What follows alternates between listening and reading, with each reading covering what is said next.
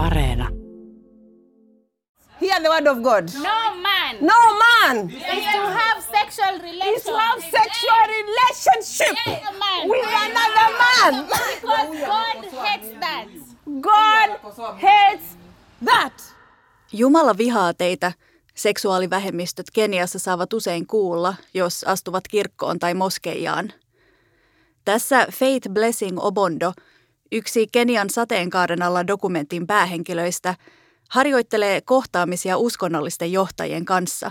Tämä on Ulkolinja-podcast ja me olemme Liiselot Lindström ja Hanna Nudensvaan. Tässä ohjelmassa kerromme kuvausmatkastamme Mombasaan Keniaan, jossa tapasimme sekä seksuaali- ja sukupuolivähemmistöjä että uskonnollisia johtajia. Keniassa uskonto on läsnä jokaisen ihmisen elämässä, myös monelle HBTQI-ryhmään kuuluvalle. Samaan aikaan juuri uskonnolliset johtajat levittävät homo- ja transfoobista propagandaa kirkoissa ja moskeijoissa. Yksi tapa vähentää vihapuhetta on keskustelun avulla saada uskonnolliset johtajat ymmärtämään seksuaalivähemmistöjä. Puhumme myös siitä, miten toimittajana käsittelee omia tunteitaan, kun tutustuu ihmisiin. Siirrytään ajassa takaisin lokakuuhun ja kuumaan, kosteaan Mombasaan. Pitäisikö aloittaa siitä, että miksi, miksi me haluttiin tehdä tämä elokuva tai tämä dokkari. Ja oikeastaanhan me haluttiin tehdä se jo pari vuotta sitten, kun Keniassa äm, tuomioistuimessa oli, oli esillä ehdotus kumota siirtomaa-aikainen laki, ää, joka siis kieltää homoseksuaalisuuden. Ja se kumoushan ei sitten mennyt läpi, vaan tämä laki on edelleenkin voimassa. Ja nyt kaksi vuotta myöhemmin me ollaan täällä Mombasassa, Kenian itärannikolla, ää, ja tavataan paikallisia seksuaalivähemmistön edustajia, jotka kertoo tästä aiheesta. Ja oikeastaanhan, niin kuin, no periaatteessa nyt tuntuu paljon paremmalta, että me tehdään se nyt, koska nyt me ollaan tutustuttu näihin ihmisiin ja meillä on ihan erilainen kulma kuin mikä olisi ollut silloin, mutta mun mielestä tämä on paljon parempi kulma. Niin, ja silloinhan kans jotenkin mä luulen, että ihmiset täällä uskoi ja mitä me silleen niin kuin sivustakin katsottiin, niin, niin luuli, että se laki olisikin kumottu. Ja sittenhän ei käynyt näin. Mutta kuitenkin tämä tavallaan kamppailu sitä lakia vastaan ää, on jatkunut ja mä oon ehkä jotenkin vähän yllättynytkin, tai en yllättynyt, mutta en ollut tajunnut tätä kirjoa, näitä eri organisaatioita ja ryhmiä ja ihmisiä, että heitä on niin paljon, jotka todella aktiivisesti tekee työtä seksuaalivähemmistöjen puolesta Keniassa. Ja mä luulen, että suomalaisena ja eurooppalaisena niin aika helposti maalaa sen niin kuin Ugandan tilanteen sillä pensselillä muitakin Afrikan maita, että mm. siellähän tilanne on tavallaan paljon huonompi ja täällä on, on enemmän tilaa näille aktiiveille. Niin, ja, ja just, että, että Kenian lakihan kieltää, jos nyt mennään suoraan asiaan, niin kieltää itse aktin, ei kiellä homoseksuaalisuutta sinällään. Eli täällä saa toimia järjestöjä, ää, ei ole laitonta sanoa olevansa homo tai lesbo, ää, mutta esimerkiksi transihmisillä on, on todella vaikea tilanne, koska transihmisiä ei oikein nähdä. Ää, laissa on kielletty käydä läpi sukupuolen korjaamisoperaation, eli periaatteessa ei ole mitään mahdollisuuksia korjata sukupuolta, jos sen haluaisi täällä. Ja me ollaan, tavattiin tai käytiin eilen transmiehen Blessingin luona ja haastateltiin häntä, ja se oli äh, todella, tai siis tosi äm, jotenkin hienoa, että miten hän luotti meihin niin paljon, että halusi jakaa niin paljon omasta elämästään ja, ja kertoi tosi kipeitäkin asioita. Mm. Mua rupeaa vähän itkettää nytkin, koska, koska on, on raskasta kuulla ihmisten vaikeista kokemuksista, mutta niin kuin sä sanoit, niin on tietenkin vielä raskaampaa puhua niistä, mutta et hienoa, että, että uskalletaan jakaa, koska se vähentää stigmaa. Ja se oli mun mielestä myös jännä, miten, miten Blessing puhui siitä, että koska Keniassa siis intersex sukupuoli on, on tota, hiljattain hyväksytty. Mm. Eli intersex on niin nyt lain mukaan sukupuoli, joka voi olla miehen ja naisen lisäksi, mutta trans ei. Et Blessing niin pääsee sanoo välillä, että hän on intersex, koska silloin hän pääsee helpommalla, eikä, eikä niin kuin ainakaan tarvitse sanoa, että hän on nainen, mikä hän ei tietenkään ole, ja mikä, minkä niin kuin sanominen voi aiheuttaa tällaista niin kuin dysforiaa. Niin ja hän sanoi, että, että, että oma, me tavattiin myös se hänen, hänen tota, landlord, mikä se on, vuokraisäntänsä, Vuokran, joka niin. oli tosi mukava. Ja sitten hän sanoi, kun me oltiin siellä kodin sisällä, niin hän sanoi, että niin, että hän on sanonut vuokraisännälle olevansa intersex, koska äh, onko, onko parempaa sanaa suomeksi intersexille. Mutta on sanonut kumminkin, että on, on siis syntynyt molemmilla molempien, molempien sukupuolien sukupuolielimillä. Eli äh, koska jos hän kertoisi olevansa trans, niin silloin hän luultavasti, hänet luultavasti heitettäisiin ulos. Niin, ja just koska ähm, Keniassa transsukupuoliset, äh, heille ei ole vielä, he, he eivät voi saada näitä, näitä tätä korjaus, korjaushoitoja, eli jos hän sanoo olevansa mies, niin ihmiset usein epäilee tätä. Mm. Eli äh, niin kuin me ajettiin, me ajettiin sellaisella tuktukilla hänen luo, ja matkalla tota, tällainen vartija, poliisihenkilö, ö, pysäytti meidät, koska meidän tuktukilla ei ollut siihen alueeseen sopivaa tai oikeaa tällaista merkintää. Ja eka se poliisi oli niin kuin, että anteeksi herra, ei kun rouva. Ja, niin kuin, ja huomasi, että se oli tosi epämukavaa Blessingille, mm. vaikka hän sitten vaan niin kuin nauroi ja oli, kertoi meillekin, että, että hän mieluummin vaan nauraa ja hymyilee, että se on helpompaa kuin suuttuminen. Mm. Ja siis se, mikä on, oli, eh, eh, mikä on ollut ehkä, ei, ei siinä mielessä haasteellista, mutta äh, mä en kuulu kirkkoon, mä en ole uskonnollinen. Ja tämä meidän dokkarihan käsittelee nimenomaan sitä ristiriitaa, mitä ihmiset täällä kokee uskontonsa ja seksuaalisuutensa niin kuin, äh, välillä, koska, koska uskonto on Keniassa niin läsnä ihan joka paikassa ja se on tosi monelle todella tärkeää ja todella henkireikä myös, kun on vaikeeta. Ja se on ehkä ollut mulle haastavinta jotenkin ymmärtää sitä, että no mi- miksi on, uskonto on niin tärkeä, että, että pitää niin kuin ruoskia itsensä niin kovasti sen puolustamiseksi ja sen niin kuin pitämiseksi elämässään. Että mä ymmärrän, että se on, koska itse en ole uskonnollinen, niin en voi sitä ymmärtää, mutta, mutta toimittajana se on ollut myös tosi kiinnostavaa niin kuin avata myös vähän sitä, sitä puolta itsessään, että, että ymmärtää paremmin uskonnon merkitystä ihmisille, joille se on tosi tärkeää. Jep, ja siis myös, myös miten se uskonto voi olla sit myös työkalu ja apu äh, siinä niin kuin oman seksuaalisuuden hyväksymisessä, niin kuin monet on puhunut. Äh, ja sitten koska... Itsensä hyväksymisessä ylipäänsä. Niin, mm. ja, ja sellainen niin kuin apu elämässä, mäkään en kuulu kirkkoon, niin se on niin kuin, ja mä luulen, että tällaisena niin kuin maallisena, maallistuneena suomalaisena äh, tota, on on kiinnostava nähdä miten, koska uskonto on niin iso osa elämää, ihmisten elämää Keniassa, että on joko muslimi tai, tai kristitty. Ja, ja äm, vaikka olisikin oppinut niin kuin omassa kirkossaan, että, että oma seksuaalisuus on jotenkin väärin, niin se, että lähtisi kirkosta pois ei ole vaihtoehto, vaan mieluummin yrittää sitten itse asiassa opiskella sitä uskontoa vielä enemmän, niin. jotta niin kuin löytäisi niitä, että hei, ei oikeastaan Korani sano mitään homoseksuaalisuudesta, vaan Korani sanoo, että, että Jumala on luon, tai että Jumala on, niin kuin hyväksyy, että Jumala on ainoa, joka voi, voi äh, tuomita, että kukaan maallinen ei voi, maallikko ei voi tuomita, vaan Jumala on se, joka tuomitsee. Mm. Ja on ollut todella kiinnostava tavata myös näitä äh, uskonnonjohtajia, jotka on tavallaan käännytetty tai jotka on nykyään äh, seksuaalivähemmistöjen edustajien puolella ja, ja hyväksyy heidät ja yrittää myös ö, omissa piireissään ö, auttaa muita ymmärtämään. Ja koska se on, se on, se on epätavallinen yhdistelmä, ö, koska ei ajattele, että ajattele niin kuin, niin tälleen, että et, ei uskonnolliset ihmiset hyväksy seksuaalivähemmistöjä, eihän, se, eihän sen tarvitse olla niin. Mm. Muistaakseni kun me tultiin ekan kerran tuonne Pema Keniaan, sen järjestön, jota kautta me ollaan löydetty muun muassa ihmisiä tähän dokkariin, niin sinne heidän tilaan. Ja me mentiin katsoa tällaista ää, muslimien seksuaalivähemmistöjen edustajien tapaamista. Muistaaksä, mikä oli eka asia, mitä me nähtiin siinä? Tämä, tämä transnainen, joka lauloi? Karaokea, joo.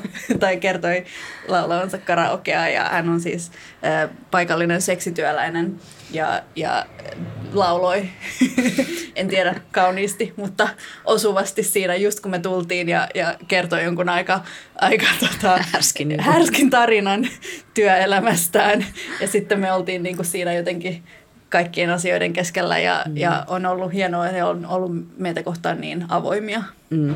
Jotenkin musta on no, no tässä, tässä sitten toisaalta tärkeää mainita se, että, että Keniassaan usein ajatellaan, että kaikki ä, seksuaalivähemmistöihin kuuluvat on joko seksityöläisiä tai transihmisiä tai, tai näin, ja sehän ei suinkaan niin ole, vaan usein itse asiassa monet seksityöntekijät ei ole homoseksuaaleja, vaan ne tekee vaan sitä työtä, mutta se on täällä niin kuin, myös käytetään paljon heitä vastaan sillä, että he sanotaan, että kaikki homomiehet on seksityöläisiä.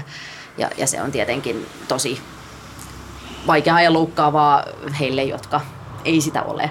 Niin ja myös se niin kuin korrelointi, että, että on, jos on paljon seksityöläisiä, jotka, on, jotka kuuluu myös seksuaalivähemmistöön, niin sehän ei tarkoita sitä, että seksuaalivähemmistön edustaja ää, jotenkin hän tuntisi vetoa tätä työtä kohtaan enemmän kuin muihin töihin, vaan siihen, että on myös todella vaikea saada töitä mm. ää, homona tai lesbona tai transihmisenä äm, Keniassa, että, että jos työnantaja saa tietää, niin useissa tapauksissa, mistä mekin ollaan kuultu, niin on sitten saanut potkut. Mm. Ja sama, sama koskee myös siis näitä uskonnollisia johtajia, että eräs, eräs tota, ä, imaami tai musliminen, ei voi sanoa niin. Muslimijohtaja. Muslimijohtaja. Mm. Ä, Madarassan opettaja itse niin, asiassa. Mm. Joka teki ö, töitä yhdessä tämän PEMA-järjestön kanssa ja niin kuin seksuaalivähemmistöjen puolesta, niin hänen tota, moskeija ei pitänyt tästä, vaan eräänä päivänä hän luki lehdestä ö, työpaikkailmoituksen omasta työpaikastaan, mm. johon hän myös vastasi. Ja haki omaa työtään. ja sen jälkeen siitä ei enää puhuttu, vaan hän mm. jatkoi töihin menemistä. Mutta tota, äh, niin Peema Kenia tämä järjestö tekee siis, auttaa seksuaalivähemmistöihin kuuluvia sekä kristittyjä että muslimeja löytämään itsensä ja, ja hyväksymään itsensä ja myös niin kuin löytämään tavan olemaan uskonnollisia ja myös seksuaalivähemmistöön kuuluvia ja sitten toisaalta myös kouluttaa, kouluttaa juuri uskonnollisia johtajia hyväksymään ja ymmärtämään seksuaalivähemmistöjä ja, ja ottamaan heidät vastaan myös kirkossa. Että tämä johtaja, Peemakenian johtaja, niin sanoi, että, että hänen unelmaansa on se, että, että niin kuin ei tarvitse olla mitään kirkkoja tai moskeijoita seksuaalivähemmistöille, vaan että heidät hyväksyttäisiin sellaisena kuin he ovat tavalliseen uskonnolliseen piiriin ja, ja uskonnolliseen yhteisöön. When I was growing up, I believed that everything about me was wrong. Everything about me was a mistake. Everything about me was sin. And this was because of religion. Kun olin lapsi, uskoin, että kaikki minussa oli väärin ja se oli uskonnon syytä. Näin sanoo Ismail Bahati, yksi dokumentin hahmoista ja Pema Kenian johtaja – Ishmael avasi meille Mombasassa ovet seksuaalivähemmistöjen tiloihin. Hänen kauttaan me opimme, miten paljon vihaa vähemmistöt yhteiskunnassa kohtaavat, mutta myös miten hieno yhteisöllisyys hänen piireissään vallitsee. Tämän me kannoimme mukanamme, kun lähdimme Mombasasta kotiin päin. No niin. Kuvaukset takana, ainakin tältä erää. Jep, ja mennään, lähdetään tässä, ollaan autossa menossa lentokentälle Mompasan läpi rupesi just satamaan. Mä pohdin, että mulla on päälli, päällimmäisenä jotenkin jäänyt mieleen se, että miten ne ihmiset, jotka on oikeasti jotenkin vaarassa, on ne, jotka on antanut itsestään eniten tässä näissä meidän kuvauksissa. Niin, se oli tosiaan siis kiinnostavaa se, että ainoa ihminen, joka sitten loppujen lopuksi ainakin tähän mennessä halusi olla nimetön ja ilman kasvoja ja oikeata ääntään, oli poliisi. Mm, kun jo. taas kaikki seksuaali- ja sukupuolivähemmistöön kuuluvat olivat omalla nimellään, kasvoillaan, äänellään. Mm. Ja sama, että sitten nämä uskonnolliset johtajat oli myös niin kuin hankalampia saada puhumaan ja hankalampia saada kuvattua. Että, että mehän ei saatu niin kuin heidän kanssaan sitten sellaista, mitä oltaisiin toivottu. Mutta koska ne niin kuin molemmat, ketä me haastateltiin, hän sanoivat, että oma puoliso ei hyväksy mm. sitä, että he tukevat ja, ja niin kuin puolustavat seksuaalivähemmistöjä. Niin, on tullut kyllä siis paljon ajatuksia jotenkin rohkeudesta ja, ja turvallisuudesta ja tällaisesta. Mutta mitä mä tässä just mietin itse on, että, tai mitä mieltä sä oot ehkä siitä, koska mä näin siis äh, Ylen Italian kirjeenvaihtaja Jenna Vehviläinen postas just äh, Instastorinsa tässä pari päivää sitten kysymyksen, että miten, äh, miten käsitellä toimittajana tunteitaan, mm. kun on joku raskas aihe esimerkiksi. Ja mä mietin myös sitä, että miten sun mielestä toimittaja saa näyttää tunteintaan, koska me ollaan oltu jotenkin aika sisällä tässä maailmassa nyt näiden ihmisten kanssa ja on kohdattu niin kuin vaikeita tarinoita, tosi koskettavia tarinoita, mutta myös aika niin kuin kauniita ja just tällaisia vahvuudesta kertovia. Että onko sun mielestä ok, että toimittaja esimerkiksi haastattelun aikana itkee? Täysin ok on mun mielestä. Mm. Sehän on niin kuin vaan osoittaa sitä, että on siinä tilanteessa mukana ja, ja että niin kuin se kertominen koskettaa. Että jos joku kertoo jotain tosi sydäntä riipaisevaa ja sitten vaan istuu siinä naamaperuslukemilla, niin sehän myös niin kuin tai jos mä olisin se haastateltava, niin mä olisin, että mitäs, mitäs vikaa tuossa ihmisessä on, kun se ei reagoi tähän yhtään millään tavalla. Ja sitten mä ehkä sulkeutuisin, että mä luulen, että se, että näyttää tunteita myös auttaa ihmisiä avautumaan enemmän ja antamaan enemmän itsestään. Niinpä. Se on jännä, miten siinä joutuu sellaiseen, tai niin kuin, miten toimittajan rooli välillä ehkä sen haastateltavan silmissä on niin kuin tällainen vähän terapeuttinen. Ja mun mielestä se on vähän pelottavaa, koska se on aika iso äm, vastuu Mm. Ja mä mietin sitä, kun on kameran kanssa liikkeellä, niin mä mietin sitä, että se on se kamera, joka on jotenkin sit myös se, se terapeutti, jolle voi antaa sen tarinansa taakan. Ja, ja se on tavallaan objektiivinen tai mm. kirjaimellisesti objekti. Ja yksi meidän päähenkilöistä, tämä transmies Blessing, joka kertoi meille todella äm, itselleen vaikean asian.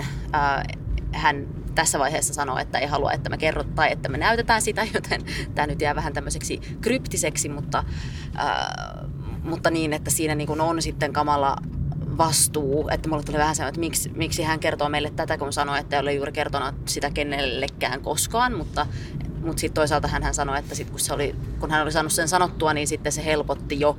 Ja no, se on niinku tosi kamala asia, mutta mä toivon, no voihan se olla vielä, että hän muuttaa mielensä ja päät sanoo, että voidaan käyttää sitä, sitä siinä dokkarissa, mutta, mutta se on niinku, niin, että ehkä niin kuin sä totesit siinä tilanteessa, niin se, että jotenkin, että kun siinä on se kamera, niin että, että, että se toimii semmoisena, että jotenkin, että jos antaa sen tarinan sille kameralle, niin sitten se on poissa omista käsistä. Mm. Niinpä.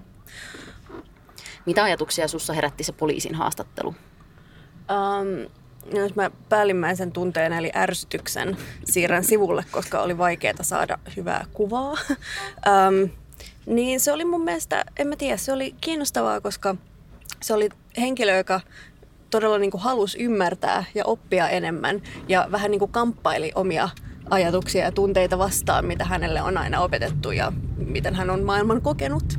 Ää, niin se oli, se oli tosi kiinnostava tilanne ja just, just ehkä se, että hän oli se, joka niinku tavallaan pelkäs eniten. Ää, se, oli, se oli kiinnostavaa. Mm. Et, että, mutta myös kiinnostavaa, että me oltiin ensin tavattiin häntä päivää ennen ja silloin hän se juu juu, kamerahaastattelu, ei mitään hätää, ää, voitte kuvata täällä. Ja sitten seuraavana päivänä, kun hän oli vähän saanut sulatella asiaa ja kun me oltiin tulossa tekemään sitä haastattelua, niin silloin oli ihan eri äänipillissä tai miten sanotaan äänikellossa, että, että silloin ää, me kuvattiin, kun hän esim. puki päälle uniformunsa, mutta sitten hän sanoi jälkeenpäin, että ei, että saa käyttää sitä, poistakaa se klippi. Niin vaikka se oli takapäin ja pimeä silleen, että ei niinku kasvoja tai mitään niin tavallaan piirteitä, mistä olisi, pitänyt, olisi voinut tunnistaa hänet, ei voinut huomata, mutta hän, hän tunnisti itsensä siinä liikaa. Niin, niin ja sitten lopulta niin kuin jouduttiin tekemään semmoinen tosi tumma haastattelukuva, mikä ei niin ole yhtään, koska hän koko ajan vaan sanoi, että ei, tosta voi tunnistaa, tosta voi tunnistaa, ei, tosta voi tunnistaa. Eikö maski päällä ja niin kuin kaikki? Niin, että lopulta piti sitten kuitenkin tehdä se niin, että hän oli, oli siinä mukavuusalueellaan, koska muuten me oltaisiin saatu koko haastattelua yhtään. Jep. Mutta täältä jää mieleen kyllä nyt tuntuu jotenkin vähän haikealta jopa tässäkin tämä Mombasan läpi. Täällä on ö, jotenkin aika hiljasta, vaikka on maanantai-aamu. Mm. Mutta mulla jää nyt jotenkin soi vieläkin päässä. Me oltiin ö, perjantaina ö, kuuntelemassa, kun osa näistä meidän päähenkilöistä tai hahmoista tai protagonisteista, miten heitä haluakaan kuvailla, laulo karaokea. Se oli jotenkin hieno tällainen ö, Suomen ja Kenian yhdistyminen siinä myös toimittaja Lindström äh, veti pari biisiä. Mm-hmm. Mutta tota, mä pohdin vielä noita tota tunneasiaa, että mun mielestä on taas niin kuin tosi tai tietenkin toimittajan pitää sitten käsitellä niitä tunteitaan jollain tavalla, mutta mua ärsyttää aina ihan suunnattomasti, jos, jos niin tullaan kysymään, no voi, että miltäs, miltäs nyt tuntui, kun sä näet kaikkia niitä kärsiviä ihmisiä. Mä sanoin, se on täysin toissijasta, mitä mä tunsin siinä, että sehän on niin niiden ihmisten kärsimys, joka on se ensimmäinen, niin se tärkein, että mulle ehkä niin se, mikä on aiheuttanut mulle eniten vaikeuksia, on aina se, että jos mä tunnen, että mä en ole, en ole kohdellut niitä ihmisiä sillä tavalla, kun mun olisi pitänyt, tai että mä en ole saanut sellaista tarinaa, joka antaa oikeutta sille, että ne on uskoutunut mulle ja kertonut mulle niin vaikeita asioita elämästään, että se on niin kuin ehkä se, että antaa oikeutta sille tarinalle. Kuuntelit Yle Ulkolinja-podcastia. Tässä sarjassa Ulkolinjan tekijät kertovat ihmisistä ja kohtaamisista TV-dokumenttisarjan takana –